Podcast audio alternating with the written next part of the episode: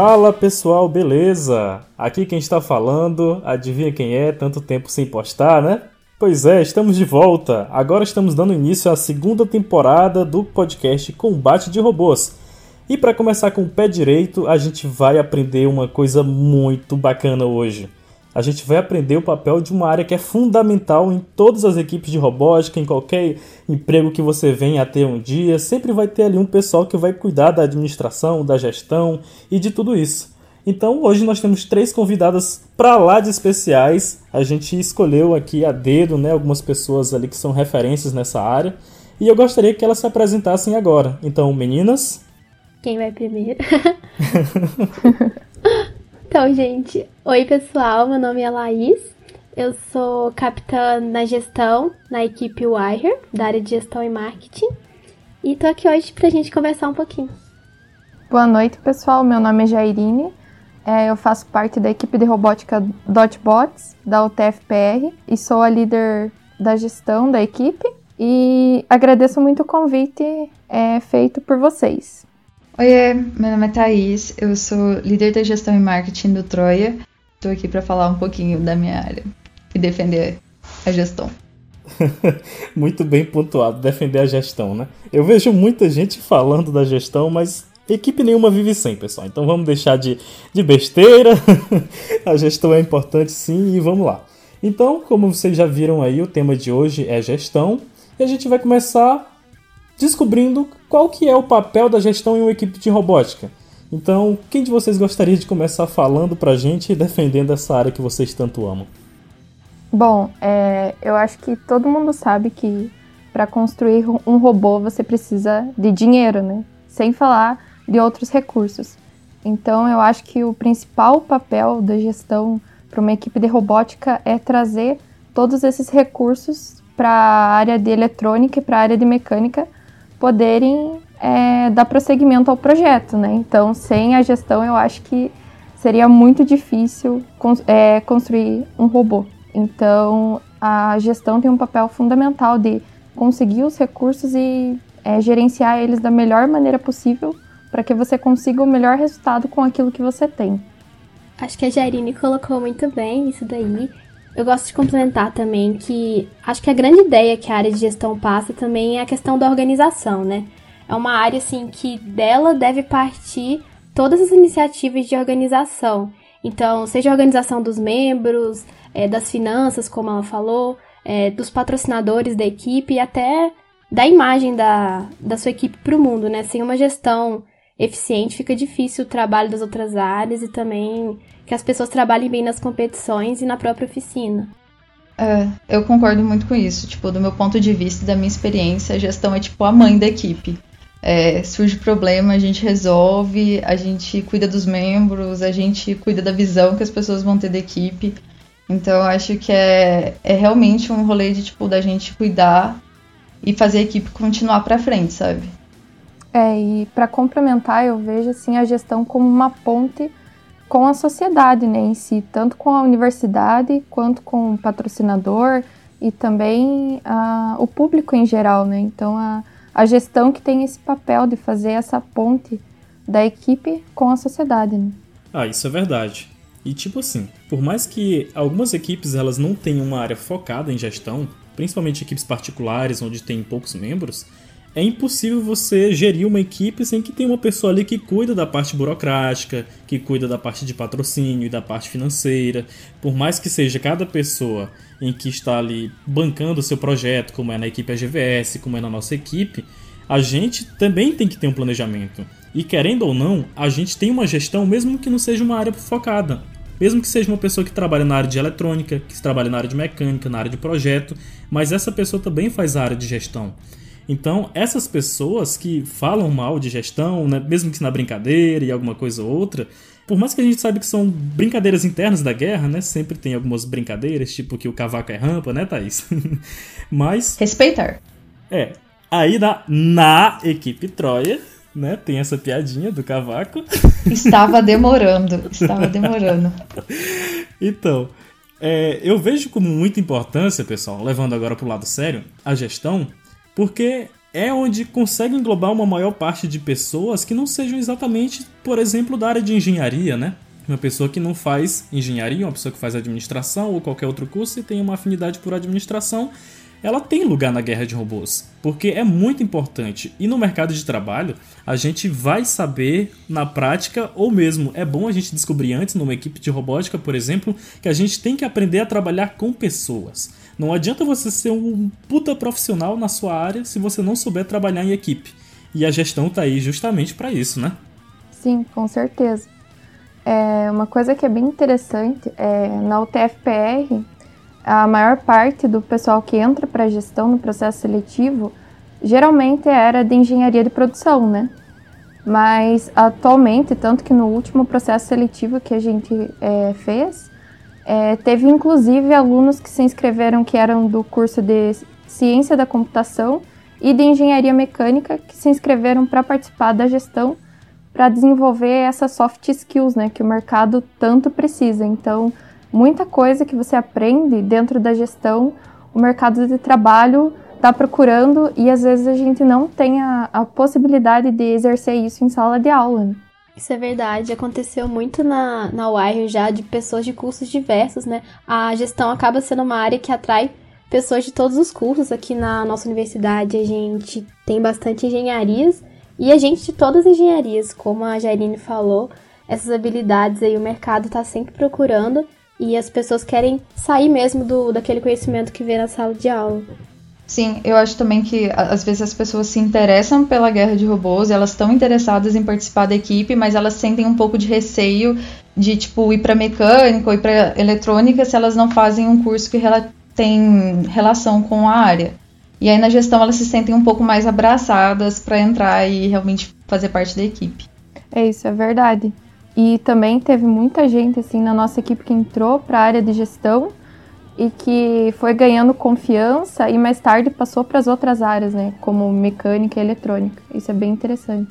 Sim, isso é bem importante ser pontuado, porque é, a gente tem que também tirar um preconceito que a pessoa que está na gestão não é simplesmente porque ela não conseguiu vaga em uma outra área.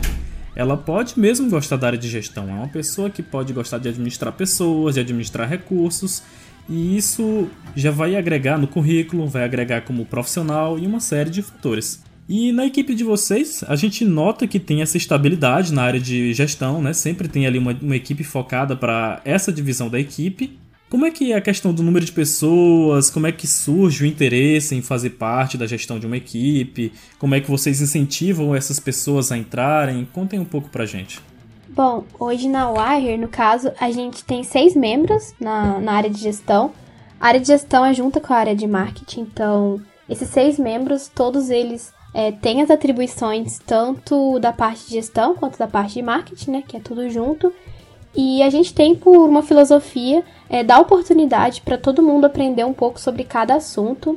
Então, sobre isso de pessoas que procuram é, se interessar por essa área, geralmente são pessoas que têm um perfil mais criativo, muitas vezes ligado para o marketing, no nosso caso, por ser junto, mas também tem muita gente que tem afinidade com burocracias ou pessoas que, tipo, tem uma vontade de saber como se soltar, como falar em público. A gente já teve em nosso processo seletivo pessoas que, ah, eu, eu queria muito é, falar com o patrocinador, aprender isso, será que eu posso entrar? Eu, eu não sei falar, eu fico nervoso. Então, muita gente se desenvolve bastante e procura essa área justamente para esse sentido, né? Para ter a oportunidade de, de se soltar e se desenvolver para o mercado também. É, eu acho que no Troia é bem similar, porque a gente também tem a área de marketing e gestão junto.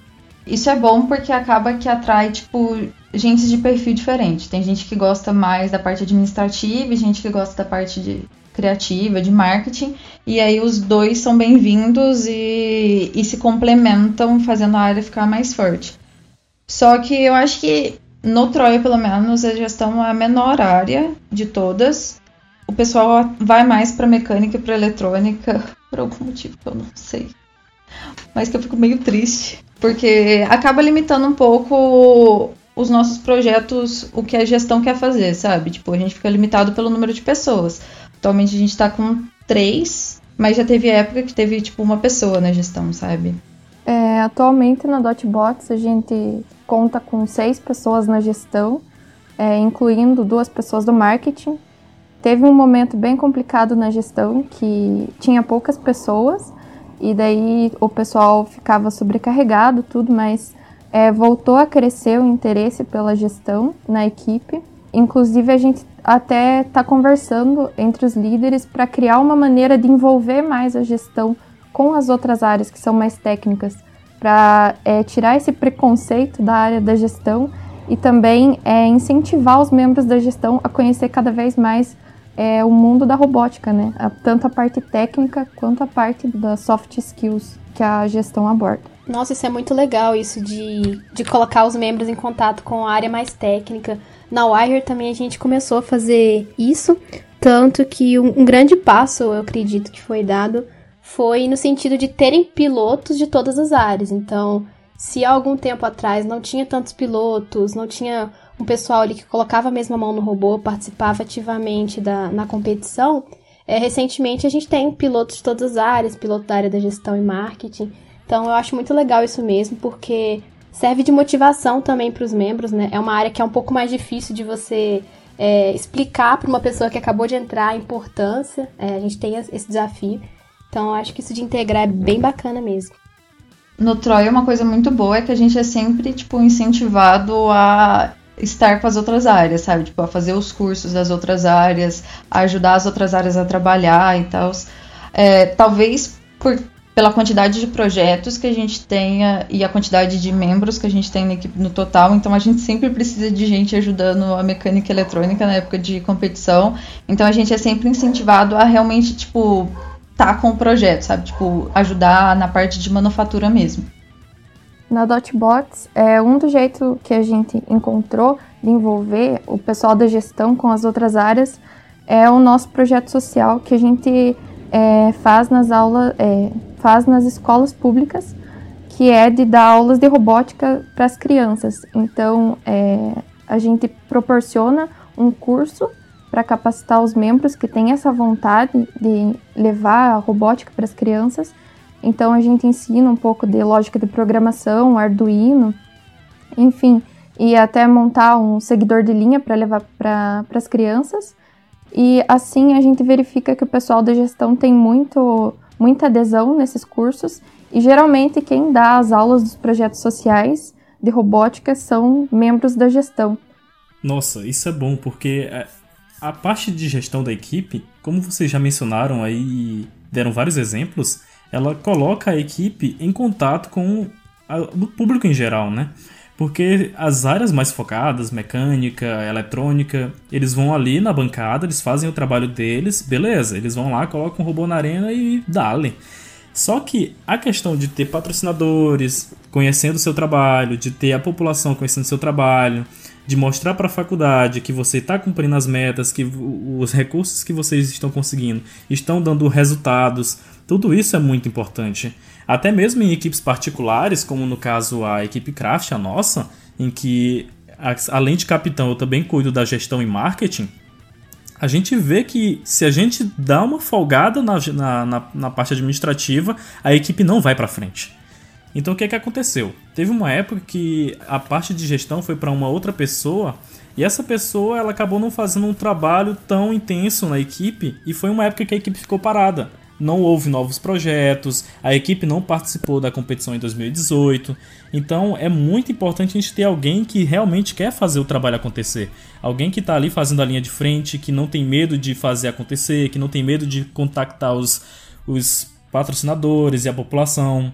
Olha só, a nossa cidade aqui, a cidade natal da equipe Craft, ela tem mais ou menos uns 32 mil habitantes. Incluindo que, tipo assim, aqui na sede mesmo da cidade, sem contar com as regiões de interiores, a gente deve ter no máximo umas 15 mil pessoas morando na, na área urbana, né? Então, uma cidade de 15 mil habitantes no interior do Maranhão, devia todo mundo conhecer a equipe de robótica, certo?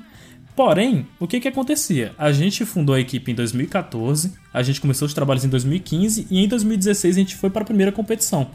E nessa competição de 2016 teve um marketing bacana, a gente foi recepcionado na cidade, teve uma passeata e tudo mais. Mas depois disso, esfriou. O pessoal não conhecia mais a equipe de robótica, eles não sabiam o que, é que a gente desenvolvia.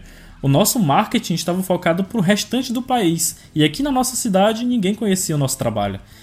E quando aconteceu esse ponto que eu percebi que foi, foram marcados eventos em nome da equipe nessa antiga gestão e não foram realizados esses eventos, a equipe começou a ficar com um nome muito feio na cidade, sabe? Além da gente não ser conhecido antes, a gente começou a ser conhecido de uma forma que não cumpria com o que falava. Aí eu vi esse problema. E aí vem o papel de líder, que também entra nessa questão administrativa da equipe, que é que a gente tem que tomar as melhores decisões para a equipe, né? Aí foi feita uma, uma, reorganização na equipe e a gente começou a realizar trabalhos, é, começou a contactar diretamente os patrocinadores e tudo isso fez a equipe crescer absurdamente em conhecimento. Aqui na cidade agora praticamente todas as pessoas conhecem. A gente faz um evento em praça pública todas as férias. Agora na quarentena não, a gente não realizou nenhum trabalho por conta do isolamento, né? E as nossas mídias sociais elas estão paradas. Então esse é um problema, principalmente quando a gente tem poucas pessoas. Como a gente tem que se dividir entre eletrônica, mecânica, é, liderança da equipe, gestão e marketing apenas para três pessoas na equipe, é muita coisa. E a gente observa que equipes como a de vocês, Dotbots, Troia, é, a Wire, a Trincabots, Thunderheads, todas essas equipes que tem uma divisão de marketing, que tem ali o pessoal fazendo um bom trabalho, eles estão fazendo conteúdo o tempo todo. Agora mesmo, enquanto a gente está gravando aqui, está acontecendo um evento que as equipes organizaram, né? Que é o evento Talkbots então é um evento muito bacana em que eu vi muitas pessoas da gestão envolvidas, um marketing muito da hora, tá tendo um público bem aceitável. Então tudo isso mostra esse papel fundamental que vocês têm aqui na guerra de robôs. A gestão, ela é fundamental. Não adianta a gente correr, não adianta a gente pensar que só é mecânica, eletrônica, vamos fazer o trabalho acontecer, que não vai. E entrando nesse ponto aqui da quarentena, da pandemia, a gente não está tendo trabalhos presenciais, né? Então é aí onde a gente vê as equipes se desdobrando para conseguir fazer projetos, para conseguir fazer marketing e estão surgindo vários eventos bacanas, várias publicações sobre os robôs, sobre as competições. E eu tenho visto um trabalho de marketing sensacional que as equipes estão fazendo. Então, como é que estão sendo, que estão sendo realizados esses trabalhos remotos aí durante a, a pandemia na equipe de vocês? No Troia, tipo, todas as outras áreas, elas no começo da quarentena, elas tiveram muitas reuniões. E aí foi diminuindo o número de reuniões porque realmente o trabalho deles depende muito das competições. Só que a reunião da gestão e, do mar, é, gestão e marketing nunca, nunca parou. É, toda semana, porque a gente nunca para. Então a gente está fazendo muita coisa de projeto realmente da gestão. A gente está muito envolvido com a Talk, fazendo muita coisa para a Talk. Também estamos fazendo um site novo pro Troia, coisa que fica em stand-by durante o ano inteiro e agora a gente viu um tempo para fazer e estamos fazendo.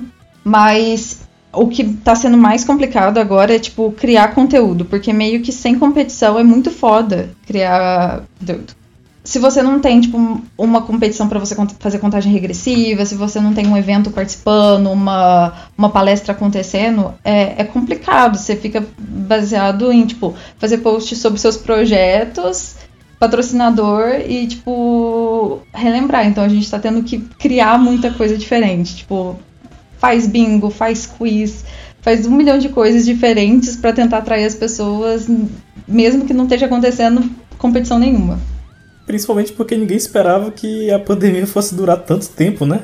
Exatamente. Tipo, antes de começar a pandemia, a gente estava com o processo seletivo aberto, a gente estava divulgando o processo seletivo e a gente ficou tipo, tá, vamos continuar divulgando. Aí depois a gente viu que a pandemia ia durar para sempre. E aí a gente falou, ah, vamos só deixar em stand-by por enquanto. é bem isso que aconteceu com a gente também. É, muitos projetos de extensão da nossa universidade, inclusive, fizeram um processo seletivo online, né? Só que a gente está pensando bem como que vai proceder aí com o processo seletivo, mas no momento é, a equipe do Hotbot está trabalhando em home office, né? Cada um no seu cantinho. Tem gente que mora bem longe da, da cidade onde fica a faculdade, então cada um está no seu canto fazendo o que pode pela equipe.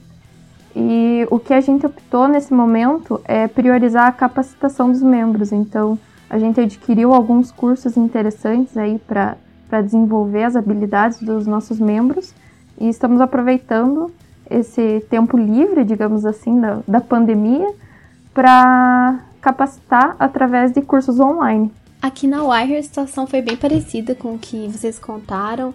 É, as áreas de mecânica e eletrônica trabalharam bastante em projetos, mas mais para o início do isolamento.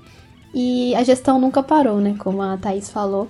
É, essa área ela tem o privilégio de poder fazer muita coisa no, no esquema home office, que é o que a gente está no momento. Então, o nosso foco também está sendo na capacitação dos membros. A gente está buscando coisas novas, né, para fazer nas redes sociais. É o que de diferente a gente pode fazer.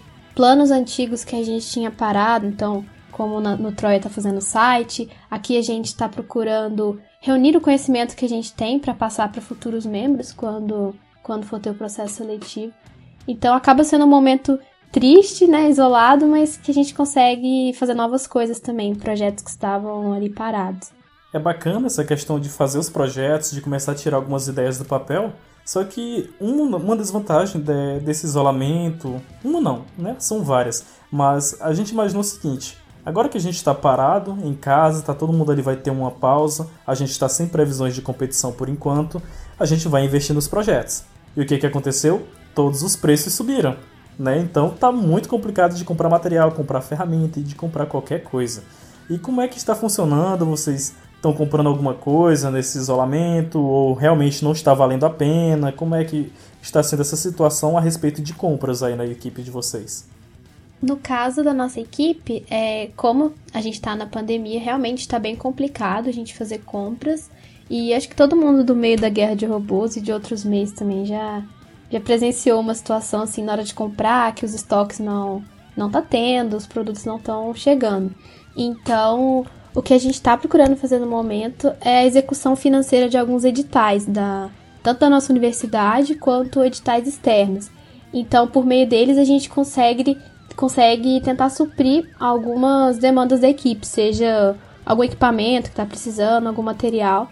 Então, é deixar mesmo o que der para adiantar pronto para uma futura competição aí que a gente não sabe quando vai ser, mas tudo que a gente pode adiantar é fazer agora, já que muitas compras internacionais não tá dando para fazer, então a gente investe no, no que pode, né? Porque muitos editais têm, têm limite de tempo, a gente tem que, tem que garantir o, o que dá. Aqui, apesar dos preços terem subido, a gente, como antes da quarentena a gente tinha fechado a nossa planilha de projetos, e já tava, tipo, tudo certo do que a gente ia comprar, a gente acabou comprando alguns componentes que eram mais essenciais. Aí a gente fez o pedido e eles, tipo, estão chegando aos poucos. É, a gente comprou mais o que era realmente essencial, com medo do, do dólar subir mais. Mas, tipo, tá realmente complicado essa questão financeira, sabe? Porque é, por causa da, da quarentena e da situação de crise econômica, também fica um pouco difícil conseguir patrocínios.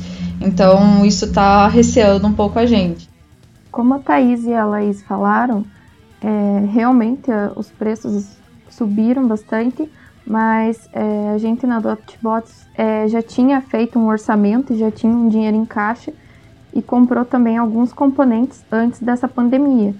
Então agora o que a gente está fazendo é arrecadando dinheiro através de editais que a universidade está lançando e é, a gente está tentando aguardar aí o que, que o mercado vai falar, a questão de preços, mesmo porque a gente não sabe quando é a próxima competição e talvez se a gente esperar um pouquinho pode comprar um componente melhor, né?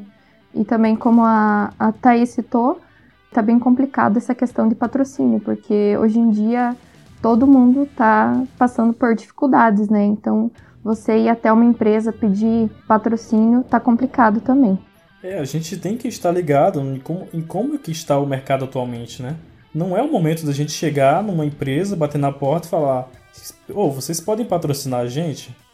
Primeiro que a gente não tem nem como mostrar trabalho esse ano, praticamente, porque a gente não tem previsão nenhuma de competição. E depois que as empresas estão lutando para manter as portas abertas, né?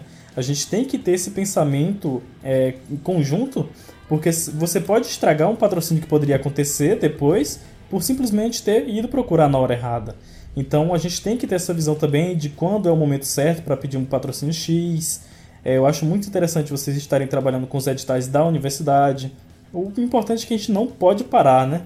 E como eu falei, para pedir patrocínio é importante te colocar a marca deles em exposição e mostrar trabalho, né? Ninguém, aliás, a guerra de robôs, ela não dá um retorno tão grande assim para a área de, de compras e retorno para patrocinadores. No, no quesito atingir o público que compra nessas empresas. Porém, quando essa empresa chega e mostra que ela apoia um projeto em que está desenvolvendo tecnologia e que tem toda uma competição envolvida, que os materiais que ela, que ela fornece estão sendo colocados no limite e estão aguentando, isso é muito bacana para eles mostrarem para um possível cliente que o produto deles é realmente bom, né? Então, essa é uma das importâncias do marketing que as equipes fazem. Então, a gente vê que equipes que fazem pouco marketing elas acabam tendo ali uma visão menor para patrocínios. A gente vê equipes com muitos patrocínios e outras equipes menores que têm pouquíssimos patrocínios. Então eu vejo também essa diferença no marketing. É muito importante para o patrocinador. Não adianta a gente pensar que ele patrocina só de boa vontade, porque sempre, apesar de ele gostar do que ele está fazendo, de estar patrocinando, de estar colocando ali recursos ou então materiais em um esporte que desenvolve tecnologia, ele espera um retorno, né? Toda ação que a gente faz, a gente espera um retorno. O ser humano é dessa forma. E o marketing que vocês fazem, é, focado em patrocinadores, eu acho sensacional. Então, vocês poderiam falar para a gente um pouco dessas estratégias de marketing que vocês abordam nas equipes? Bom, é, na equipe Dotbots, a gente acredita que é preciso ter uma estratégia para cada tipo de patrocinador. A nossa equipe ela é patrocinada em grande maioria por empresas regionais. E isso vem muito do nosso projeto social que a gente faz com as crianças. Então, é, muitas empresas gostam desse trabalho social que a gente faz com a comunidade e decidem apoiar o nosso projeto, muitas vezes por causa disso. E também a gente busca também trazer alguma coisa em troca para o nosso patrocinador, né? Porque a, nós pensamos que o patrocínio deve ser uma parceria, né? Então, a empresa nos ajuda e a gente também tem que retornar alguma coisa para ela. Isso é bem legal que a Jairine falou. A gente sempre tem que mostrar resultado. É muito importante a gente levar nosso desempenho mesmo para as empresas, porque não adianta a gente promete e não mostra, sabe? A gente tem que procurar é, fazer relatórios. A gente sempre preza para contar depois de uma competição, é, contar para o patrocinador como foi, é, mostrar um relatório certinho do que a gente divulgou, como onde a marca dele apareceu. E nesse quesito, para sempre ter um, um, marketing continuamente evoluindo, é, é, muito importante também né, que a gente faça reuniões, é, discussões sobre ideias novas para inovar no marketing. Então, sempre que a gente pode, a gente procura fazer brainstorms, a galera senta, fala ah, o que, que isso tem que melhorar, é, como foi a divulgação, será que foi boa, qual nova estratégia a gente vai usar, a gente vai para uma nova rede social, a gente vai permanecer nessa. Então, é uma organização mesmo e mostrar os resultados sempre que possível. Isso que a Laís falou é muito da hora, tipo, de inovação do marketing, porque você nunca pode ficar parado, né? Você tem que, tipo, evoluir à medida que, que todo mundo tá evoluindo. Tipo, eu vi que vocês, vocês da UAI fizeram um TikTok e é muito massa é, abordar um público novo, público diferente. E eu acho que o marketing para uma equipe de robótica, principalmente quando é uma equipe de universidade, ele tem duas funções. Primeiro, tipo, retribuir o patrocinador, divulgar ele, tentar atingir um, um número bom de pessoas com o produto dele. Mas também tem o, um papel importante em exibir a equipe e aumentar a visibilidade da equipe dentro da universidade, para atrair mais gente para o processo seletivo. Então, essas duas coisas são muito importantes porque representam a manutenção da equipe ao longo dos anos é, das duas formas, sabe? Ah, isso é bem interessante. Ah, aqui na equipe Craft a gente acaba não fazendo um marketing tão grande de patrocinadores, inclusive é uma coisa que a gente precisa se policiar, porque tempo a gente tem. A gente não adianta a gente falar que está sem tempo para fazer a publicação, porque leva ali uma hora ou outra para você pensar num em como vai divulgar aquela empresa e depois leva um tempinho a mais para você fazer uma arte, alguma coisa assim. Mas se a gente estivesse fazendo uma publicação por semana dos patrocinadores, a gente já teria todos os patrocinadores divulgados. Então, já serve para nossa equipe e também para outras equipes que não estão fazendo isso e algum dos membros está ouvindo agora esse podcast. Então, se a sua equipe não está fazendo um marketing para os patrocinadores, não está ali mostrando resultados, é importante começar a fazer isso. Não somente pela sua equipe, mas também pelo esporte. Porque por mais que todas as equipes elas tenham ali um número parecido de seguidores, é, a grande maioria tem tem seguidores adversos, né? Uma equipe é, lá de Minas Gerais tem um público mais de Minas Gerais. Uma equipe de São Paulo tem um público maior de São Paulo, por exemplo. Então, apesar de ser um público relativamente parecido, são dois públicos distintos. Então a gente consegue mostrar mais do esporte, a gente consegue mostrar que tem um profissionalismo e tudo isso serve para acrescentar no esporte, né? Mas para tudo isso é, é, importante a gente organizar um marketing com uma boa qualidade, né? Não adianta a gente colocar lá uma imagem de qualquer jeito e um texto com a escrita toda errada, sem, uma, sem realmente um planejamento, porque ao invés de fazer ali um trabalho positivo, você vai estar fazendo um marketing negativo, né? Principalmente se esse marketing envolve um patrocinador. Então, vocês têm algumas dicas para a gente a respeito de como divulgar bem uma marca, é, de como manter esse contato com o patrocinador a respeito do marketing da equipe? Uma coisa que eu acho bem legal nesse sentido é sempre estar tá não só mandando relatórios e mostrando o que a equipe está fazendo, mas sempre que possível conversar mesmo com o patrocinador, pedir sugestões. Muitos já vêm é, até a gente com uma ideia pronta, falar, ah, eu quero divulgar esse produto, eu quero que você coloque essa imagem assim, assim. Mas se ele não fala, a gente pode também perguntar, é, pedir ideias, é, pedir um feedback mesmo se aquela divulgação está sendo satisfatória para ele. Então acho que uma comunicação é uma, é uma dica bem legal para isso.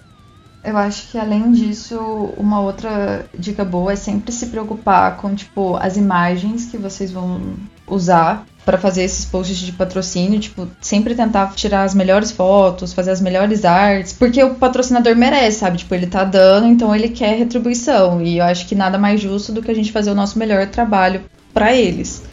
E uma outra dica boa para fazer as legendas e tal é sempre passar por um grupo de conferência que vai conferir o texto, ver se todas as informações estão certas, se não tem nenhum erro ortográfico e tal, porque eu acho que fica muito feio postar uma coisa que tenha, tipo, algum erro.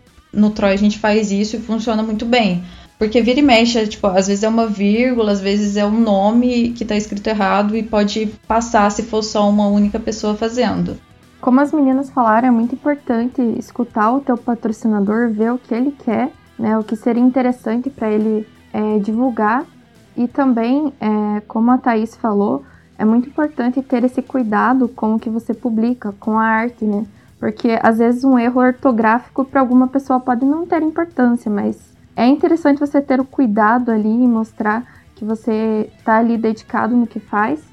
E também é outra coisa que o nosso marketing acha bem, bem importante manter é uma identidade visual que você consiga visualizar e entender da onde está vendo aquilo. Por exemplo, a Dotbots a gente trabalha muito com as cores preto e amarelo, a gente sempre tenta buscar uma estética que lembre a Dotbots. Então, sem falar que outra coisa muito importante é também a consistência é, de publicações e também é, os horários que você publica para saber também qual que é o interesse do seu público que te segue, porque cada rede social tem um público diferente.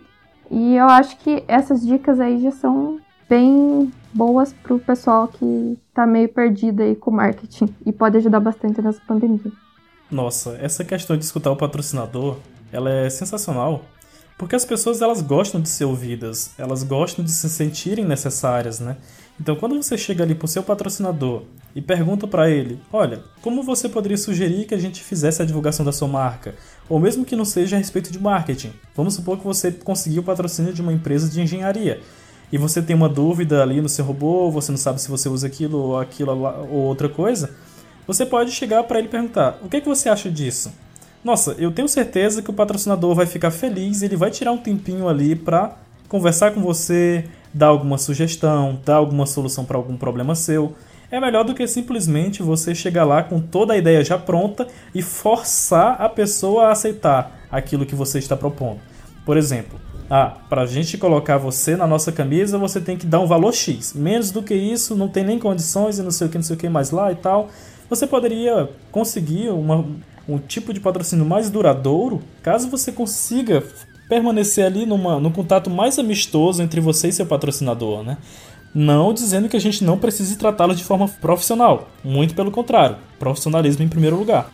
Porém, não adianta a gente manter simplesmente ali sempre é, a questão do, do, profissionalismo e não procurar entender a, a, a empresa que você conseguiu o patrocínio como pessoas.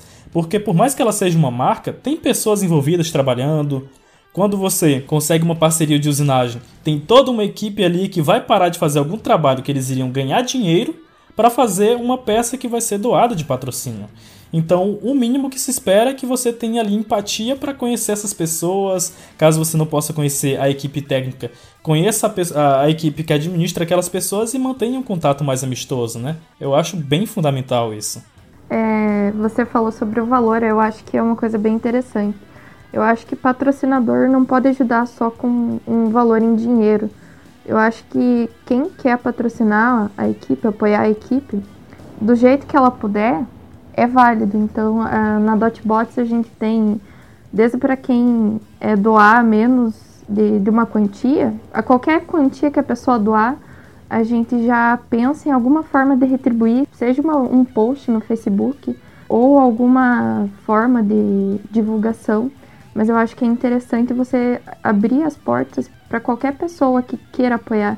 E às vezes não é só um, um material ou até mesmo, como você falou, um serviço, né? Às vezes tem é, segmentos que a gente não analisa por pensar que não, não tem interesse na robótica, mas tem pessoas que talvez, se você perguntar, talvez tenha interesse de patrocinar a equipe. Então eu acho que você não deve excluir nenhum ramo e nenhum tipo de pessoa. Acho que você tem que estar aberto a qualquer tipo de patrocínio. Né? Você tem que conversar bem com a pessoa, entender o que ela quer e também colocar o que você precisa, né? Então, acho que uma boa conversa você consegue uma boa parceria.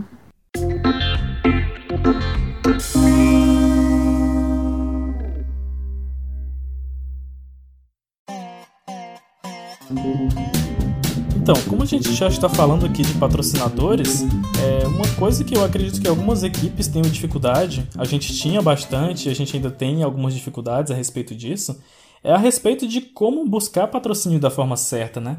Uma coisa que a Jairine falou que é bem interessante é que a gente não pode excluir nenhum tipo de patrocínio a gente recebe com o maior prazer qualquer ajuda, seja de serviço, seja de desconto, seja em quantia financeira, seja mesmo é, com informações privilegiadas ali a respeito de alguma área de engenharia ou da área de administração. Tudo isso é importante, né? Então, é, a gente vai aprender agora um pouquinho sobre como buscar patrocínios da forma certa. Vocês podem falar alguma coisa pra gente a respeito disso? Esse é um assunto bem legal, porque, como você falou, é, são várias formas de ajuda, são empresas muito diferentes que estão no mercado. Então, no caso, a nossa abordagem na Wire, ela trabalha com propostas específicas de parceria. Então, por exemplo, se é uma empresa que a gente está interessado em uma usinagem que ela possa fazer, a gente tem um plano, a gente tem uma proposta que é específica para aquele tipo de, de serviço. Se é uma questão, ah, materiais de uso, de, de uso na oficina, então é um outro foco. E no caso, tem diversos tipos de empresa. À medida que vai passando o tempo, a gente vai percebendo que as empresas também mudam suas necessidades. Por exemplo, uma empresa que tem interesse na área mais profissional dos alunos. Então, como a gente está dentro de uma universidade, existem empresas que não querem necessariamente uma divulgação, é assim, um post e, sei lá, o um nome na camiseta. Às vezes elas querem um contato maior com os alunos. Então, eu acho que um grande, uma grande sacada é ter uma proposta base, mas tá aberto a se especificar dependendo da necessidade do, daquele patrocínio, no caso. É, as negociações elas são particulares, varia muito de empresa para empresa e você vai ver a necessidade dela e o que ela quer em troca. Às vezes alguma empresa ela só quer realmente o, o básico, quer postagem e tal, e outras querem que a gente preste algum tipo de serviço para eles, dê algum curso, algum serviço em troca. E é muito válido também. Então, tipo, a gente tem que estar tá aberto a isso.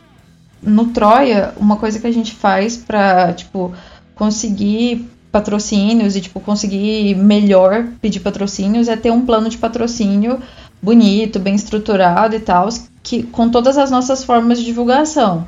Aí geralmente a, uma das nossas primeiras conversas é mostrando esse plano de patrocínio para a empresa e a empresa vendo o que, que a gente pode oferecer vo de volta, o trabalho que a gente desenvolve, como são os nossos projetos, qual que é a nossa história e isso para regalar o olho da empresa. E aí a partir disso a gente vai partindo para uma negociação um pouco mais pessoal para ver o que, que ela quer, o que, que a gente oferece e assim achando a melhor forma para os dois. Como as meninas já falaram, acho que é muito importante você ter essa conversa específica com cada empresa, né? E na Dotbots a gente tem uma proposta de patrocínio, um documento que conta um pouco da história da equipe, qual que é o objetivo de uma equipe de robótica, como que tudo começou, é, também os resultados que a gente obteve nas competições e quais são os nossos objetivos para o futuro. Assim, a empresa já tem uma ideia do que, que é uma equipe de robótica, qual que é o nosso trabalho, e a, a gente também está sempre aberto a conversar com ela sobre qual que é a necessidade dela para firmar a melhor parceria possível. Então, acho que é interessante você ter uma base para procurar um patrocínio, mas também é ser aberto a fazer modificações para cada tipo de empresa.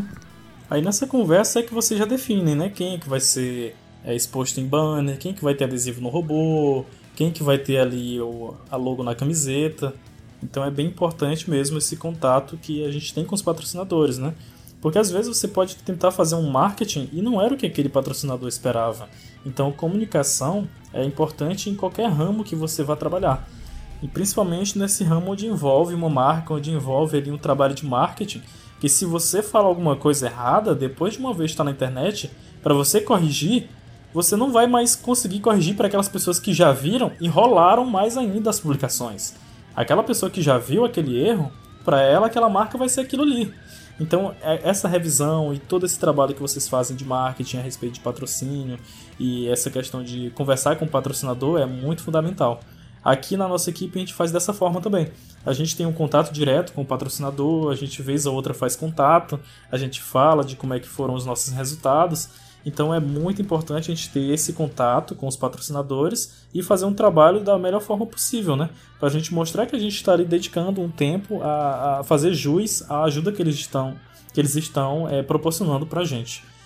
Mas uma dúvida que eu fiquei, inclusive uma dúvida que eu tenho até hoje, que a nossa equipe ela não tem muitos patrocinadores, então, aqueles que abraçam a nossa causa, a gente cria um apego muito grande, né? A gente tem alguns patrocinadores que a gente tem desde o começo da nossa história.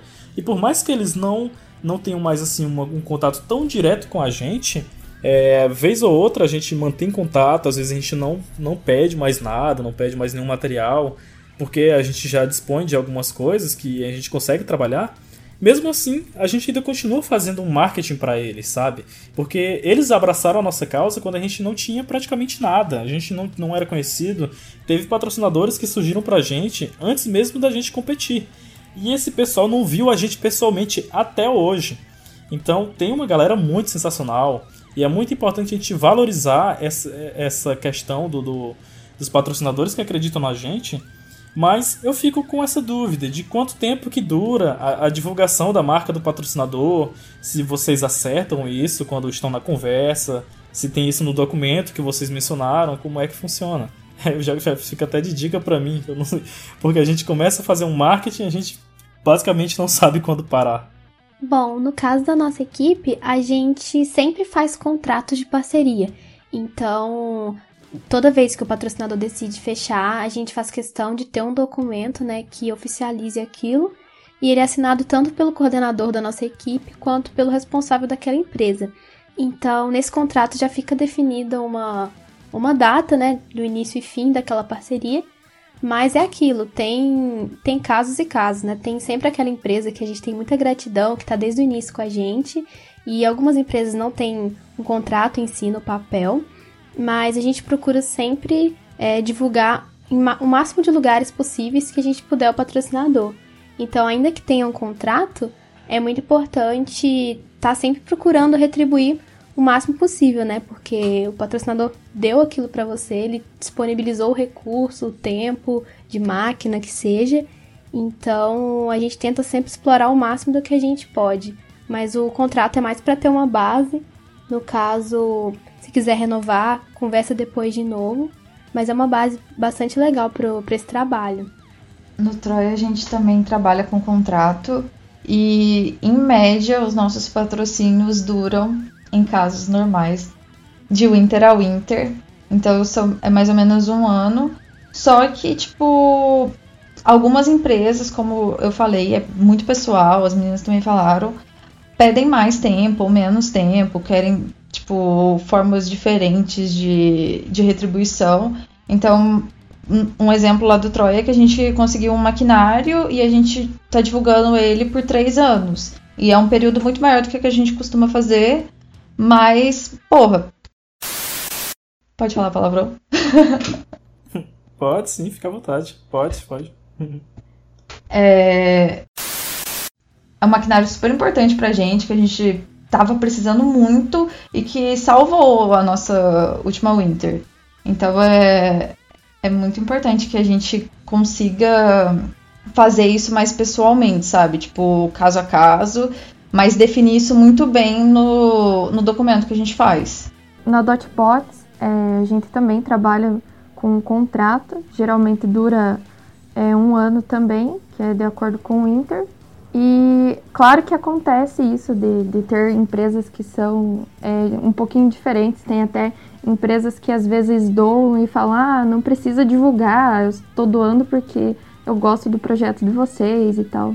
Mas a gente sempre é, tenta ter um modelo né, para cada classificação de patrocinador, que a gente tem alguns níveis de patrocinador, e busca divulgar de acordo com o que foi combinado, né? Porque se você firmou uma parceria, você tem que, tem que cumprir com ela. Ainda a respeito dos patrocinadores, é, eu gostaria de saber se já aconteceu de alguma vez na equipe de vocês algum membro que se formou, ou então algum membro da equipe, de conseguir um estágio ou um emprego em alguma dessas empresas que patrocinam a equipe? Eu não consigo me lembrar agora de algum caso, mas tem uma história bem interessante de, de um membro que era fundador da equipe Wire. Então, lá em 2001, ele foi um dos primeiros a fazer parte da equipe e foi a primeira empresa assim patrocinadora da, da equipe Wire. E depois de muitos anos, essa empresa voltou a, a patrocinar a equipe. Então, acho que é uma história bem legal de como que ao longo dos anos a gente viu a evolução do, do da pessoa, né, que se formou, que continuou trabalhando e agora pôde retribuir de novo é, para a equipe como patrocinador de novo. Ah, da hora. É, Thaís, o, o, o, Negão, ele falou no episódio sobre mecânica que ele fazia alguns serviços para a equipe Troia. Ele não é de alguma empresa que patrocina a equipe? Ou você não sabe, sei lá? Tipo, o Negão, ele faz vários serviços, mas ele não trabalha, eu acho, pelo menos, que ele não trabalha com uma empresa específica, sabe? Tipo, eles não pedem divulgação pra, pra gente, o Negão faz as coisas pro Troia porque ele ama e ele viveu lá por muito tempo. É, eu acho que é mais uma relação de tipo, de ah, o Troia fez tanto por mim, vou fazer de volta pro Troia, sabe? Ah, sim, da hora.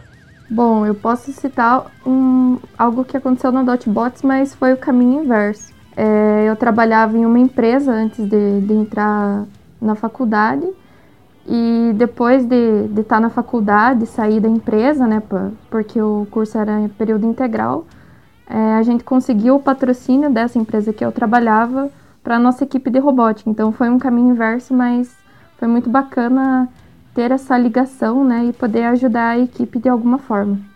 É bom a gente ver que tem essa interligação, né? E nada impede. Tudo isso pode acontecer, porque constantemente tem membros se formando e tem muitas empresas de engenharia que patrocinam as equipes que ficam interessadas. Né? E até mesmo empresas que precisam ali de uma pessoa de administração, de uma empresa que precisa, sei lá, de qualquer área que alguma pessoa da equipe possa suprir. Então você já tem ali um contato que você pode é, até mesmo estar tá indicando pessoas para essa equipe. Que foi uma das coisas que aconteceu na Winter Challenge, né? Teve uma empresa lá, eu não vou citar nomes porque ela não está patrocinando o podcast, infelizmente, mas essa empresa estava lá e perguntou o seguinte: Olha só, pessoal, a gente está com vagas abertas e o nosso e-mail, tararará, e vocês podem mandar lá porque a gente está interessado em vocês. Então a gente vê que tem empresas que estão de olho nos profissionais que estão ali, aliás, nos estudantes que estão ali na, na competição e que podem fazer um trabalho que vai somar nessas empresas. Então isso é bom a gente ver acontecendo.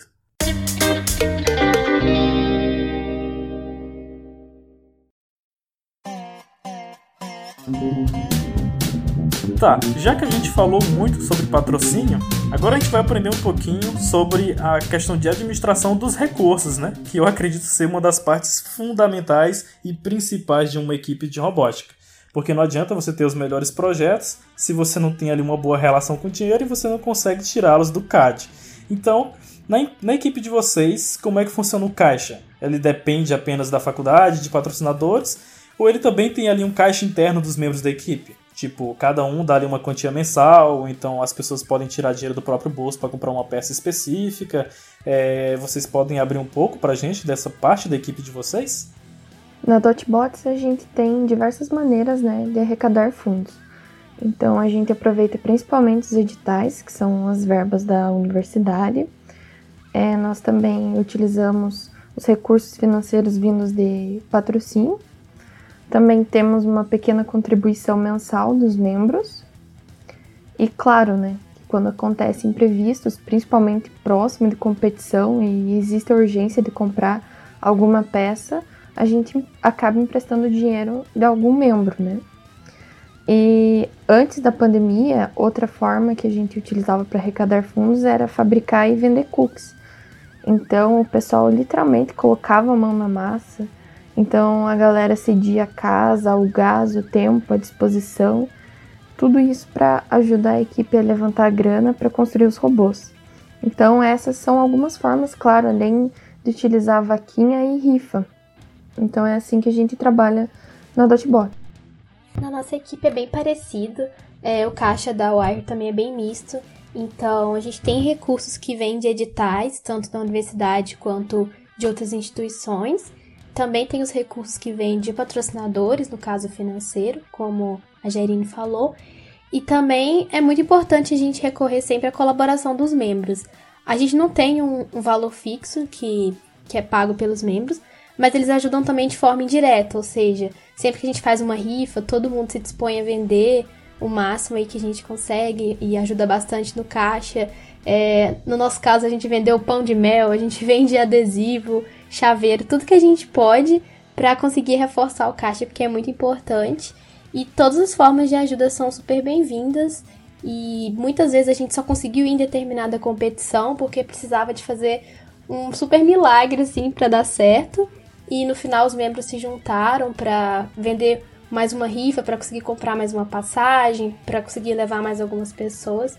Então são essas formas básicas aí. Dentro do Troia, a gente não recebe dinheiro da UFLA. Todo o nosso caixa depende ou de patrocínio ou de multirões que a gente faz, tipo multirão de arrecadação, a gente pede dinheiro na praça, no sinal.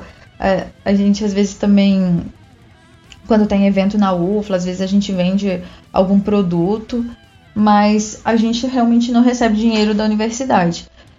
É, sobre a ajuda dos membros, a ajuda que a gente recebe dos membros é ou em forma de rifa, igual a, a Laís já comentou, ou se não, tipo, custeando os gastos de transporte, alimentação das competições. Aí esses gastos geralmente ficam por conta dos membros da equipe. Mas para projeto a gente realmente não tem caixa dinheiro vindo dos membros, a não ser que seja por, por algum empréstimo que depois a equipe retorna para eles.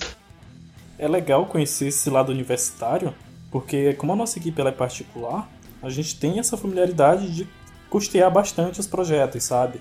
A gente tem diversos patrocinadores indiretos e patrocinadores diretos também, e a gente já fez vaquinha online, a gente já fez rifa.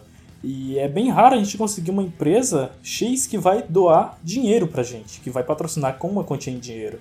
É bem mais comum a gente conseguir ali em recursos.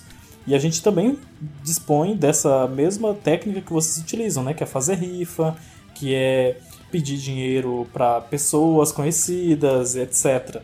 E na última competição que a gente foi, a gente fez uma vaquinha online na na plataforma Kikante que eu já vi algumas equipes fazendo também em algumas plataformas. Então a gente vê que, mesmo sendo equipes diferentes, sendo equipe universitária ou não, acaba caindo naquela mesma técnica de conseguir recursos, de fazer ali o caixa. E sobre isso, eu acho interessante também haver uma diferença, aliás, uma, uma divisão, né? principalmente para equipes que não têm ali uma divisão específica para gestão, que é uma divisão entre os recursos pessoais e os recursos profissionais, né? no caso da equipe. Então é muito importante você separar o que é dinheiro seu e o que é dinheiro da equipe. Porque em equipes particulares, como a gente tem muita participação dos membros na custe no custeamento dos projetos, a gente pode acabar se perdendo em questão de, ah, vamos colocar na conta de pessoa X da equipe. E se essa pessoa mistura esse dinheiro, fica uma bagunça. Então é muito importante ter ali uma planilha em que você sabe onde foi que você colocou, porque nem sempre é possível você ter uma conta exclusiva da equipe, então ficam aí essas observações.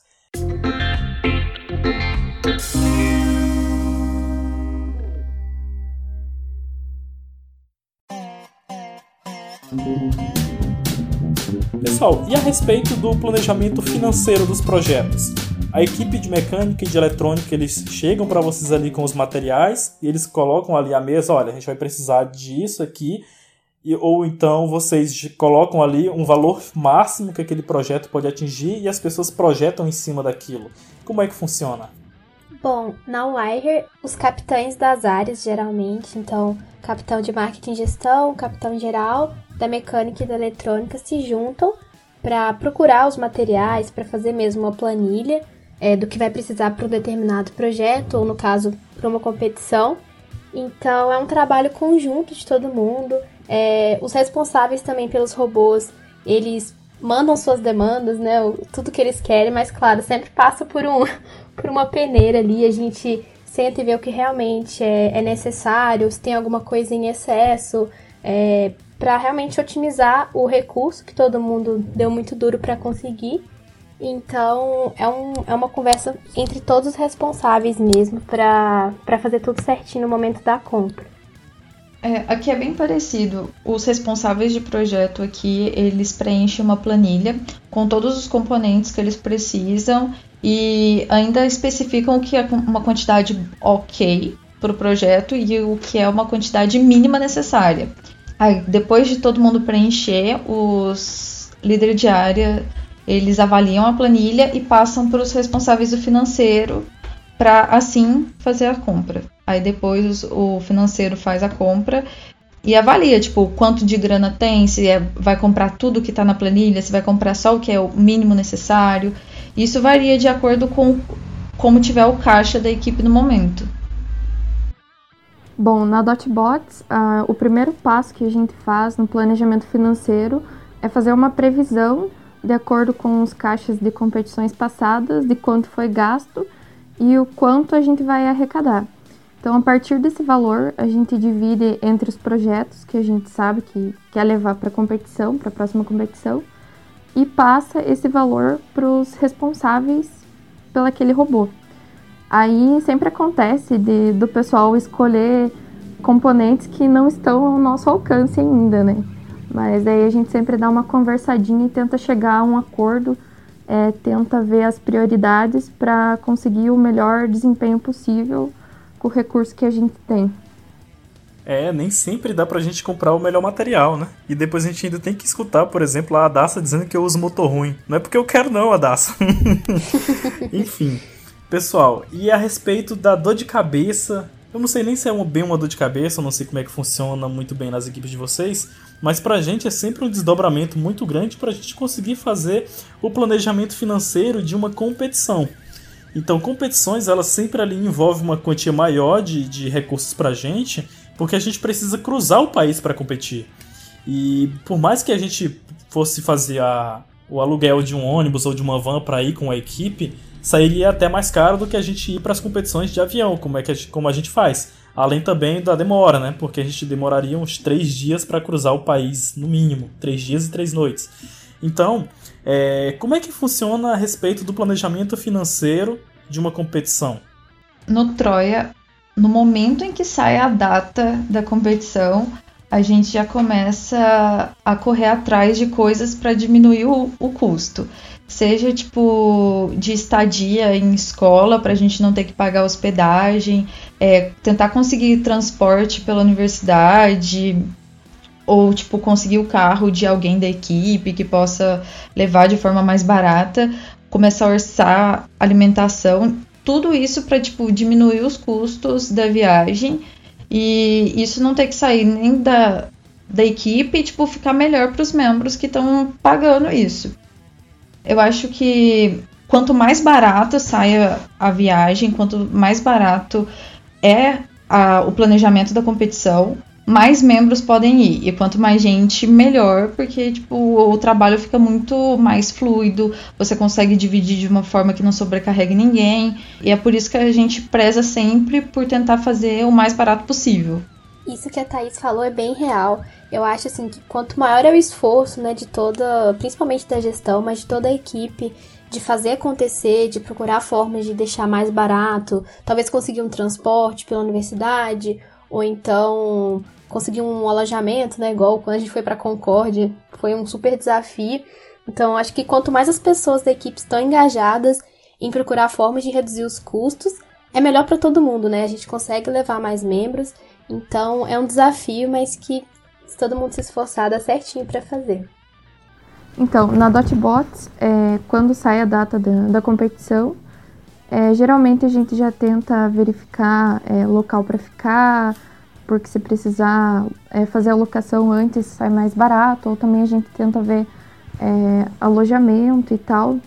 E também a gente sempre busca é, participar de editais é, da universidade que apoiam né, a ida a essas competições, a ida aos eventos. É, mas já aconteceu casos que é, de última hora o contrato da, da van tinha expirado, então a gente teve que se virar nos 30 para achar um modo de ir para competição. Então é bem complicado. Então o ideal sempre é estar tá atento a todos os detalhes no planejamento.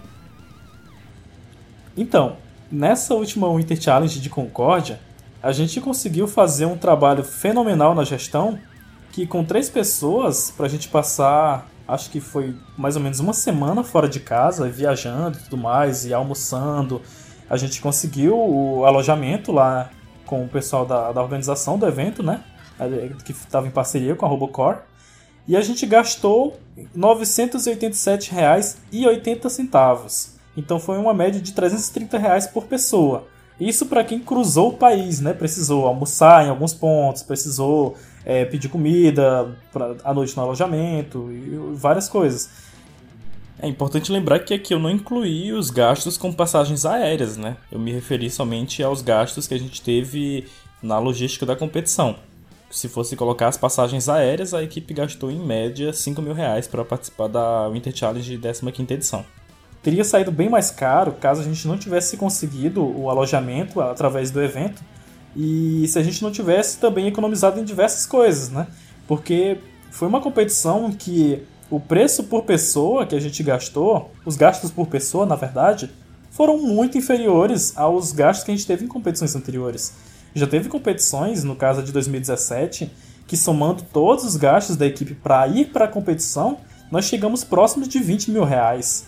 Então, isso, se a gente não tivesse na época o patrocínio do governo do estado, seria muito complicado, não daria para competir. Então, como esse último ano a gente não já tinha saído da escola de ensino médio, a gente já estava em universidades e a nossa equipe é particular, a gente teve que custear toda a viagem, fizemos uma campanha na, na Kikante, como eu já falei para vocês, e a gente conseguiu fazer uma viagem gastando muito menos do que a gente gastava normalmente. Então é só mostrando aí que com um pouquinho de trabalho de gestão, a gente consegue fazer uma economia absurda e o recurso que sobra, por exemplo, se sobrar, né? No nosso caso foi realmente no limiar ali, a gente gastou exatamente o que a gente tinha. A gente, se tivesse sobrado, nós poderíamos ter investido em projetos. E daí seria show de bola. Mas já foi bem melhor do que competições anteriores que a gente teve que tirar do bolso mais quantia para poder cobrir os gastos da equipe. Então é bem importante esse planejamento financeiro. Isso é verdade. Alojamento sempre é um gasto que pode ser muito grande se não, se não for olhado com antecedência. Então, realmente, pensando em winter, ter sido lá no sul, É, a nossa equipe ficou na Universidade do Contestado, fez muito a boa, porque se a gente fosse procurar um alojamento, no caso, provavelmente seria um preço muito elevado, né? Todo mundo passou uma semana fora de casa, era todos os membros da equipe. Então, acho que esse é um custo que, quando evitado, é muito bom. Todos, né? É aquilo, né? Na primeira oportunidade de economizar, a gente tá economizando.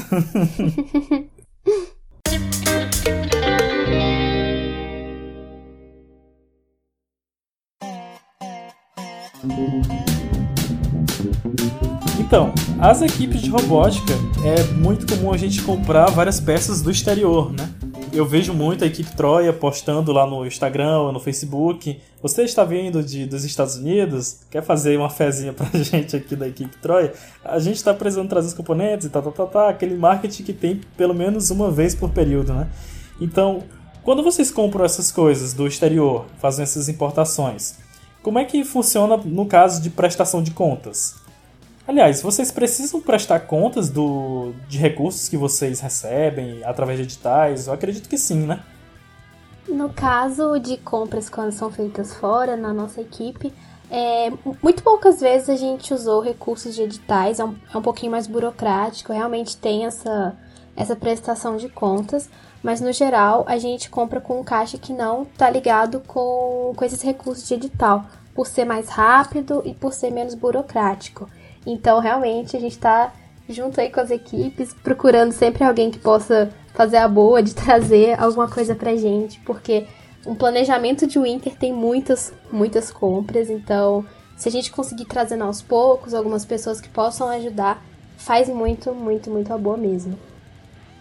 Como o nosso caixa ele não depende muito da universidade, as, a gente geralmente compra as coisas no exterior com o dinheiro de patrocínio, dinheiro que a gente arrecada, e depois tenta conseguir algum contato que possa trazer isso para o Brasil. Aí a gente faz mil logísticas para conseguir trazer para o Brasil. E às vezes a gente manda pro tá na Europa, vai para o Japão e aí do Japão vem para o Brasil e é a melhor forma de chegar aqui. Mas compra internacional é sempre com, complicado. Tem se você pede para eles entregarem no Brasil, cai na alfândega. É, o preço do dólar varia muito, então o planejamento de ontem não é mais o planejamento de hoje, mas a gente tem dado um jeito. É, eu acho muito interessante essa pergunta, porque essa questão de comprar do exterior já trouxe um grande problema para nossa equipe na competição passada. No caso, a gente comprou um componente e ele parou na alfândega e a multa dele foi 60% o valor do, do componente que a gente tinha comprado, então acabou com o nosso orçamento e a gente teve que se virar para dar conta de tudo até o dia da competição. Então, é essencial manter o cuidado né, na hora de comprar do exterior, comprar até o, até o limite, de, é, deixar tudo certinho dentro da lei. E quando a gente tem que comprar alguma coisa por recurso de edital, a gente também guarda todas as notas fiscais, porque tem que fazer a prestação de contas, né, do, do dinheiro que foi fornecido para a equipe através do edital. Então, essa parte fiscal é bem complicada e é importante ter muita atenção. É, entendi. Eu imaginei que fosse realmente dessa forma, porque compras internacionais, pelo que eu li no grupo outro dia, né, eu não tinha conhecimento disso, porque eu nunca solicitei nada do tipo, porque a gente faz compras internacionais, mas a gente não precisa prestar contas, né, porque a gente não, não dispõe de recursos através de editais. E eu vi que a nota fiscal, por exemplo, que seria emitida por lá, não vale aqui no Brasil. A não ser que você pague todas as taxas de importação e toda uma burocracia em cima daquilo. Então, para uma equipe de robótica, não vale a pena, né? E só voltando aqui ao tema lá do, do, da questão de patrocínios, uma coisa que aconteceu com a gente foi que a gente perdeu um patrocínio mega top que a gente conseguiu pós-Winter que a gente conseguiu, entre aspas, né? Porque eles se disponibilizaram para patrocinar a gente, eles mandaram um catálogo para a gente escolher as ferramentas e as coisas que a gente ia utilizar, mas a gente acabou não conseguindo receber esse patrocínio simplesmente porque a nossa equipe não disponibilizava, aliás, não dispunha de um CNPJ. Então começou uma busca feroz atrás de um CNPJ. A gente foi atrás da antiga escola que a equipe fazia parte, mas não se encaixava na categoria de CNPJ que eles poderiam patrocinar. E fizemos tudo o que estava ao nosso alcance e a gente não conseguiu esse patrocínio por causa do CNPJ. No caso das equipes de vocês, vocês utilizam o CNPJ da universidade, né? Isso, a nossa equipe também não possui CNPJ, né? Também tem um custo relacionado com isso, de ter um CNPJ. Então, somente da universidade mesmo. Na UTFPR, todos os projetos de extensão têm uma fundação pela qual vem um patrocínio. Então, a gente também não possui CNPJ. É, aqui também não, a gente usa o da UFLA mesmo. Pois é, o que que acontece? Quando a gente teve contato com esse patrocinador, a gente fez toda a negociação e tudo mais, ficou só da gente mandar o CNPJ e o endereço. Aí eu falei, eita, e agora? Sem CNPJ. Porque eles falaram o seguinte, olha, vocês podem colocar o CNPJ da universidade de vocês. Vocês falem com algum professor, eu falei, então, é aí que está o problema. Nossa equipe ela é particular. E a moça foi até bem prestativa, né? Ela deu algumas soluções pra gente, a gente foi atrás, a gente tentou, mas a gente realmente não conseguiu é, essa questão de conseguir um CNPJ. E é uma coisa que é complicado da gente chegar para uma outra equipe e pedir para receber através do CNPJ, porque essas doações que são recebidas, a maioria delas, se não todas, precisam ser prestado contas, né? Porque a equipe recebeu em nome daquilo, foi ali pro nome daquela equipe e de repente tá, e esse recurso aqui que vocês receberam? Não, não tá com a gente, esse recurso era para a equipe, outra equipe, eles receberam no nosso nome. Aí é complicado. Então, a gente enfrentou essa, essa problemática aí com esse patrocínio. Já é uma coisa que as equipes particulares que precisam de patrocínio, que não dispõem ali de uma universidade, fica mais complicado de conseguir quando tem essa questão burocrática de precisar de um CNPJ. Então, a gente falou aqui muita coisa a respeito de patrocínio, de questão financeira, e a gente falou alguns pontos ali sobre gestão de pessoas, mas a gestão ela tá ali também para res resolver alguns conflitos, né? Resolver ali alguma gestão de pessoas, tem que lidar com dezenas de membros, se não centenas em alguns casos. E essa área ela enfrenta alguns problemas que vocês têm que praticamente é, se virar nos 30 se virar nos 30 para resolver, né? Então, vocês já tiveram algum problema assim que tiveram que ter algum trabalho extra ou então tiveram alguma dor de cabeça para resolver algum BO que deu na equipe, alguma coisa desse gênero? Ligado à gestão de pessoas, diretamente não, porque no Troia a gestão de pessoas é, é feita pelo conselho. O conselho é formado pelo capitão, vice-capitão, líder de área e conselheiros. É interessante que a gestão de pessoas da equipe fique no conselho, porque lá você tem, tipo, a representatividade de todas as áreas e de todo mundo que convive. Então, tipo assim, se você tem, tá tendo algum problema com um membro da mecânica, é, ficaria muito difícil só para a gestão resolver. É interessante que existam membros das outras áreas também para poder solucionar aquilo da melhor forma possível. Uma outra coisa, vantagem da gestão de pessoas ficar no conselho, do meu ponto de vista, é que geralmente no conselho tem os membros mais velhos da equipe. Então, são pessoas um pouco mais experientes que já sabem lidar melhor com isso do que, tipo, os trainees, os calouros. Na Wire é bem parecido. A gente não tem exatamente a gestão como responsável total pela gestão das pessoas, mas existem responsabilidades né, que são atribuídas a liderança de cada uma das áreas. Então, se tem algum problema com a área de eletrônica, geralmente o capitão ou capitã da eletrônica que vão resolver e assim sucessivamente. É, a ideia de ter também um capitão geral é, é uma forma de unificar, de ser um ponto de referência para todas essas, essas lideranças e mais um ponto de apoio também. Mas problemas são recorrentes, né? Sejam em relação a problemas pessoais, de faculdade. Então a gente sempre tenta resolver da melhor forma, é, aconselhar, ajudar o membro a, a, permanecer na equipe, porque é o que a gente quer ver, né? O que a gente quer ver o máximo de pessoas crescendo ali dentro. Bom, dessa parte de gestão de pessoas eu gosto muito de falar porque eu entrei na equipe e fui direto para RH e foi um desafio bem grande para saber como lidar com pessoas, como gerenciar pessoas então, na Dotbots foi criado o setor de RH justamente para lidar com essas situações. E o setor do RH ele sempre trabalhou junto com os outros líderes de área e com o capitão. Então, se algum membro tinha algum problema, primeiramente conversava com o seu líder mas caso não resolvesse, aí conversava com o RH e com o capitão e sempre tentava chegar na melhor solução possível, né? Então, pessoas têm que estar sempre abertas ao diálogo e ter sempre empatia com o outro para todo mundo se entender e crescer juntos, né? Ah, interessante saber disso.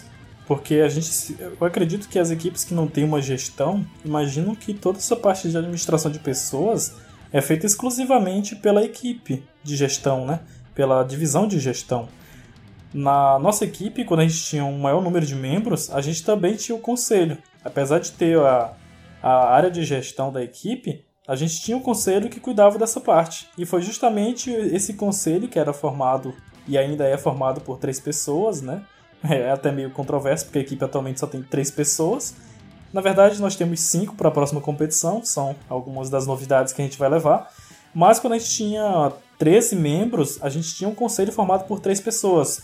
E foi através desse conselho que a gente resolveu tomar algumas decisões pela equipe que seria complicado para eu, no caso, tomar a decisão sozinho como capitão.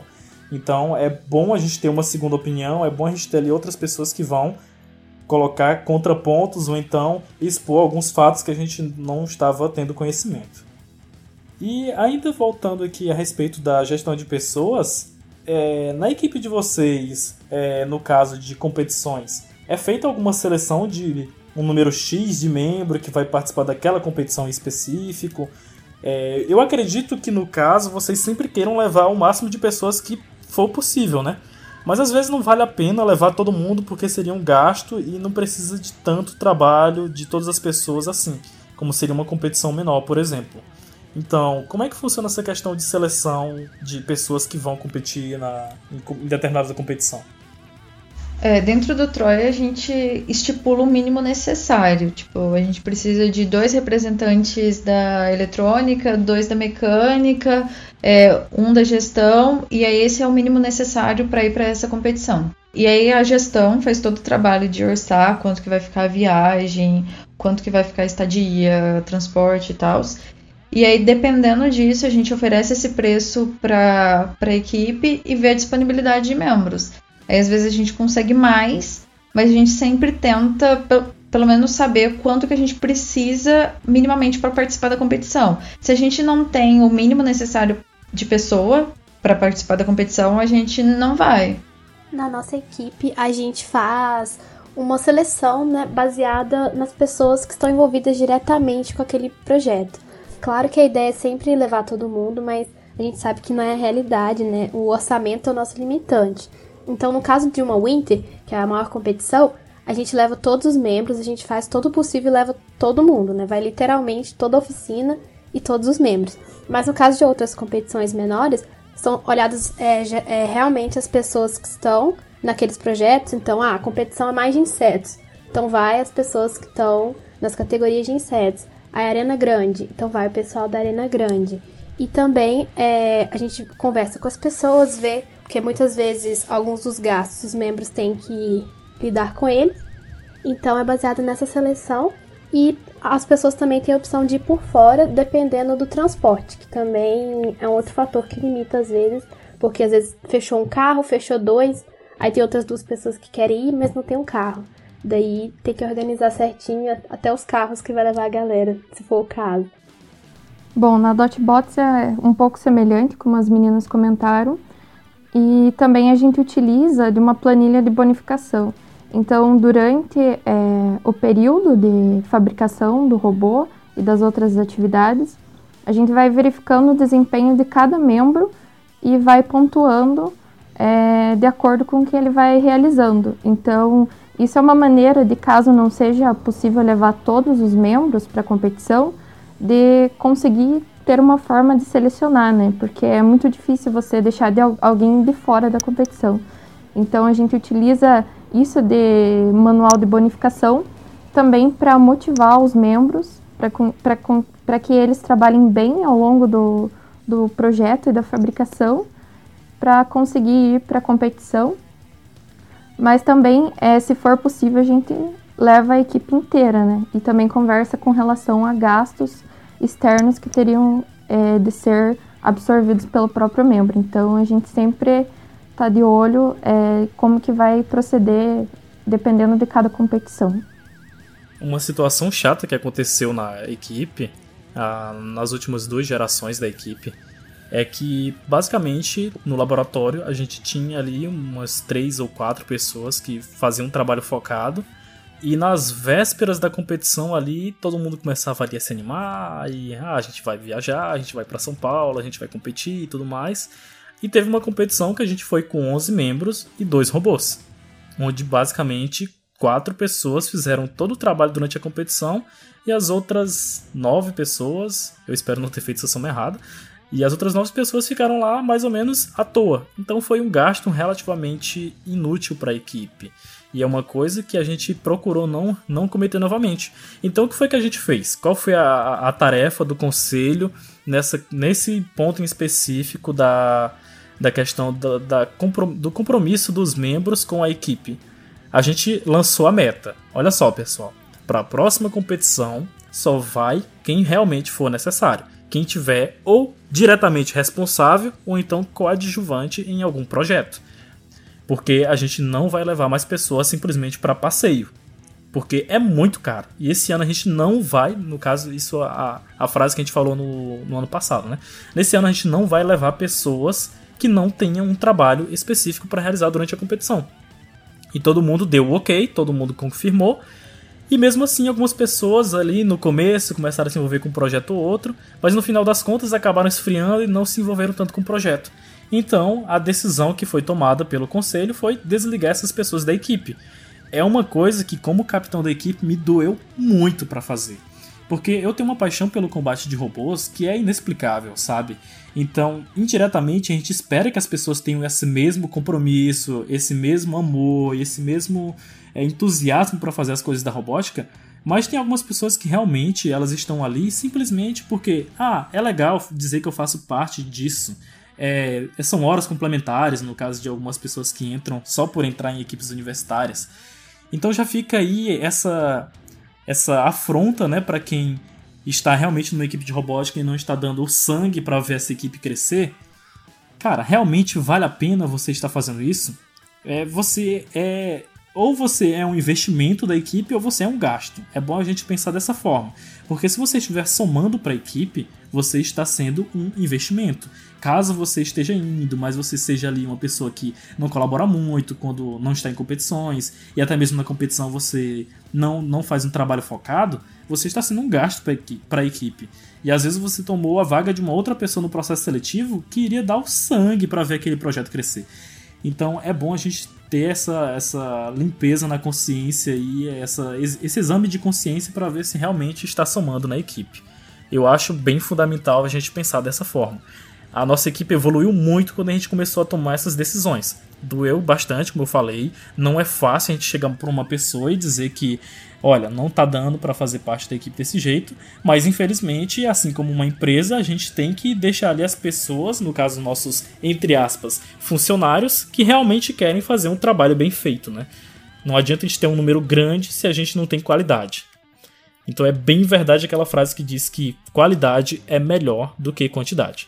Com relação a isso que você falou, é bem interessante também perceber que quando é, você não toma é, as medidas necessárias com esse pessoal que não é tão empenhado, você acaba desmotivando aqueles membros que realmente estão empenhados, porque acaba, eles acabam fazendo tudo pela equipe e os outros vão acabam indo nas costas, né? Então é bem complicado e você tem que prezar o melhor ambiente possível para os seus funcionários, no caso, né, trabalharem. Então é bem importante você ter essa atenção com os membros que se empenham para que eles não se deixem desmotivar pelos outros que não se empenham tanto. Né?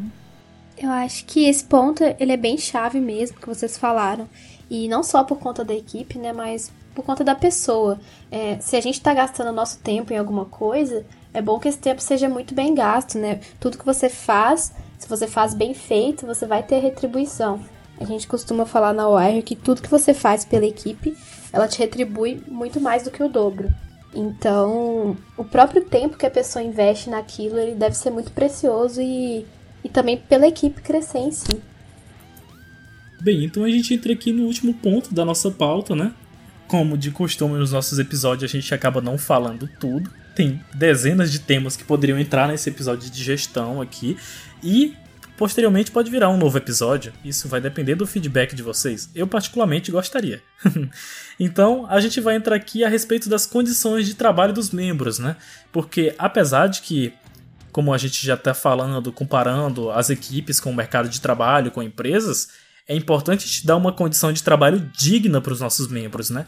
Eu conheço algumas equipes que trabalham nos laboratórios que, pelo amor de Deus, a faculdade não tem nem o trabalho de oferecer uma coisa decente. Quando a gente foi conseguir o nosso laboratório na escola também, eles caçaram o pior, pior cômodo da, da, da escola, né, no caso, e falaram o seguinte: olha, vocês vão limpar isso aí, vocês vão tirar todo esse entulho, essa esse lixo que tem aí dentro, né? E vocês vão fazer o laboratório de vocês aí. E a gente, como era a nossa primeira conquista, beleza? A gente fez com todo o gosto do mundo. A gente foi lá, tirou toda a papelada, todos os livros, todos os lixos que tinham nesse, nesse quartinho lá. A gente fez uma nova pintura, colocamos janela e fizemos toda uma coisa lá em cima daquilo.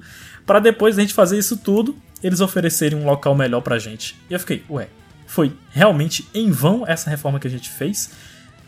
E o que, que aconteceu? A gente foi para esse outro local e a gente não tinha liberdade para trabalhar. Então, as condições de trabalho para a gente, apesar de a gente estar num ambiente que era realmente mais espaçoso do que o que a gente tinha conseguido, a gente não tinha liberdade para trabalhar. A escola estava impondo diversas é, barreiras para a gente realizar nosso trabalho com um material que era nosso que era um material que não veio de recursos da escola. A escola não tirava dinheiro deles para comprar nossos equipamentos, que era uma escola pública, a gente conseguia os patrocínios de peças e dinheiro das coisas para a gente conseguir tudo que a gente tinha. E basicamente a gente queria trabalhar nos projetos e eles falavam: não, para você trabalhar tem que ser assim, assim, assim, tem que pedir autorização de não sei quem, de não sei mais quantos, e a gente não podia ter nenhuma cópia da chave do laboratório. Aí foi um ponto que, depois de 2017, a gente se desligou da escola por esse motivo porque as nossas condições de trabalho não estavam sendo dignas pra gente. Então a gente voltou pro laboratório que é aqui no quintal da minha casa, aqui na, na nossa cidade, e a gente realiza o trabalho dessa forma. E a gente tem os nossos EPIs, as nossas ferramentas e máquinas, tudo tirado do nosso bolso e de patrocínios também. Então, eu gostaria de conhecer um pouco da realidade de vocês aí na universidade de vocês. Porque eu já vi que a, a equipe Troia, no caso o Troia, eles não têm é, um apoio direto da faculdade ali em questões financeiras, mas acabaram conseguindo ali um, um espaço para montar um laboratório, né? Assim como as, as, as outras duas equipes que estão presentes aqui. Mas como é que foi essa logística para vocês conseguirem esse espaço? Não sei se vocês têm conhecimento, se foi muito antes de vocês entrarem nessa área de gestão, mas como é que funciona essa questão da do conforto dos membros dessa equipe de vocês no trabalho do laboratório? É, no Troia, a gente conseguiu essa sala praticamente um pouco tempo depois que a, que a equipe foi fundada. Antes a gente estava numa sala no departamento de cima e a gente foi para o departamento de baixo. É uma sala bem boa, relativamente a maior parte do tempo a gente consegue trabalhar nela livremente. Só em alguns momentos, quando tem aula, que a gente para as máquinas, tenta fazer menos barulho, é, para respeitar os professores também. Mas é, para conseguir essa sala, a gente entrou em contato com os professores do departamento que a gente é cadastrado como núcleo de estudo. A gente é cadastrado como núcleo de estudos do Departamento de Engenharia de Controle e Automação. A gente foi lá, falou com os professores, é, pedimos uma orientação, e aí eles conseguiram essa sala pra gente. Tipo, era uma sala de um dos professores do departamento que resolveu ajudar a gente. E aí na sala a gente tem já bastante equipamento e bastante EPI. Só que para toda competição a gente meio que usa o caixa da equipe para comprar mais alguns. Aqui na Wire a gente também tem um espaço, no caso é cedido pela universidade, eu não estava na equipe quando a gente conseguiu o primeiro espaço, mas ele é muito importante para a gente fazer nossos trabalhos e outros projetos de extensão também da, da Unifei usam espaços semelhantes aos nossos né, lá na, na universidade. Em relação a ferramentas e EPIs, no início da, da formação da equipe, muitos membros acabaram realmente tirando do bolso, é, levando ferramentas que tinham em casa para complementar o, as ferramentas da equipe. Até hoje, a gente tem muitas dessas ferramentas ainda, mas como a Thaís falou, muitas vezes é muito constante sair dinheiro do próprio caixa da equipe para comprar é, equipamentos e ferramentas que sejam necessárias, porque ao longo do tempo vai precisando comprar mais, vai estragando, vai mudando as necessidades, então a gente sempre tem que comprar sim. Bom, quando eu entrei na Dotbots, a nossa salinha era bem, bem pequena, né? É, comparado aqui onde a gente está atualmente. Então, essa nossa sala era dividida também com um laboratório do nosso professor responsável. E, de certa forma, a, a equipe foi crescendo, crescendo, e já não cabia mais todo mundo ali na salinha. Então, a gente começou a conversar com os professores do departamento para conseguir um novo espaço, né, um novo local. Aí, um dos barracões da, da UTF foram liberados, porque não estavam sendo utilizados. Aí surgiu é, novas salas para alguns projetos de extensão que não estavam bem, bem locados ainda, né, que precisavam de espaço maior. Então, a gente foi recentemente para a nossa nova sala. Alguns equipamentos a gente utiliza na, no nosso laboratório, de certa forma, mas é, algumas ferramentas, como de usinagem, a gente precisa da autorização para utilizar os laboratórios da, da universidade. Então, é tudo com antecedência. A gente precisa sempre se programar para fazer essas atividades. Com relação à EPI, geralmente é, nossos patrocinadores é, que possuem é, como produto né, os EPIs, eles nos fornecem, então o nosso patrocínio vem por forma de EPIs e outras ferramentas.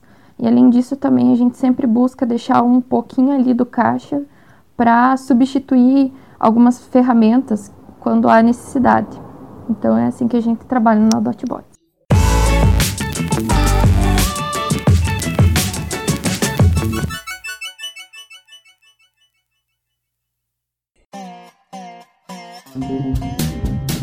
Então, pessoal, chegamos agora ao final de mais um episódio do Combate de Robôs. E dessa vez a gente falou aqui sobre gestão.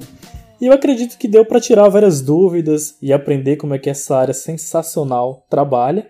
E agora a gente vai poder trabalhar de forma mais consciente, né? As pessoas aí vão saber que trabalhar na gestão não é só dormir, como algumas pessoas dizem, né? Eu já vi alguns comentários desse tipo.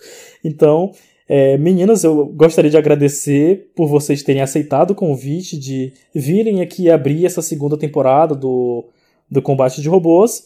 E eu gostaria de agradecer também pelas informações privilegiadas que vocês passaram aqui pra gente, né? Inclusive para nós ouvintes, porque eu sempre escuto também o podcast depois. Como eu falei para vocês, é um estudo coletivo, né? Então, mais uma vez, muito obrigado. Caso vocês queiram fazer algum pronunciamento final, o momento é esse. Muito obrigada pelo convite. Qualquer coisa que precisar, só chamar a gente. é, eu também queria agradecer muito pelo convite, eu fiquei muito feliz.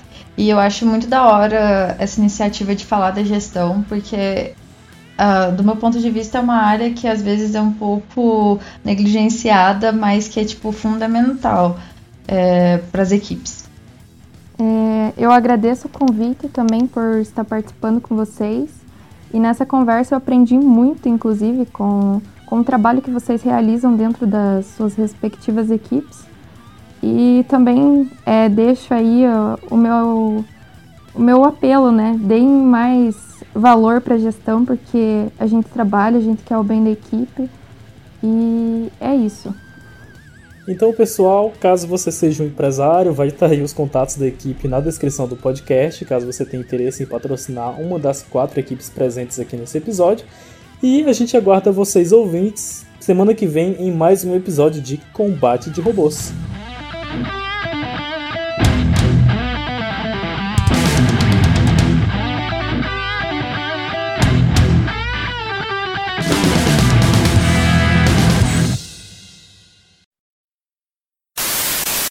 A Thaís falou que ficou empolgada, ficou empolgada foi pouco, foi empolgadaça, né? Muito animada.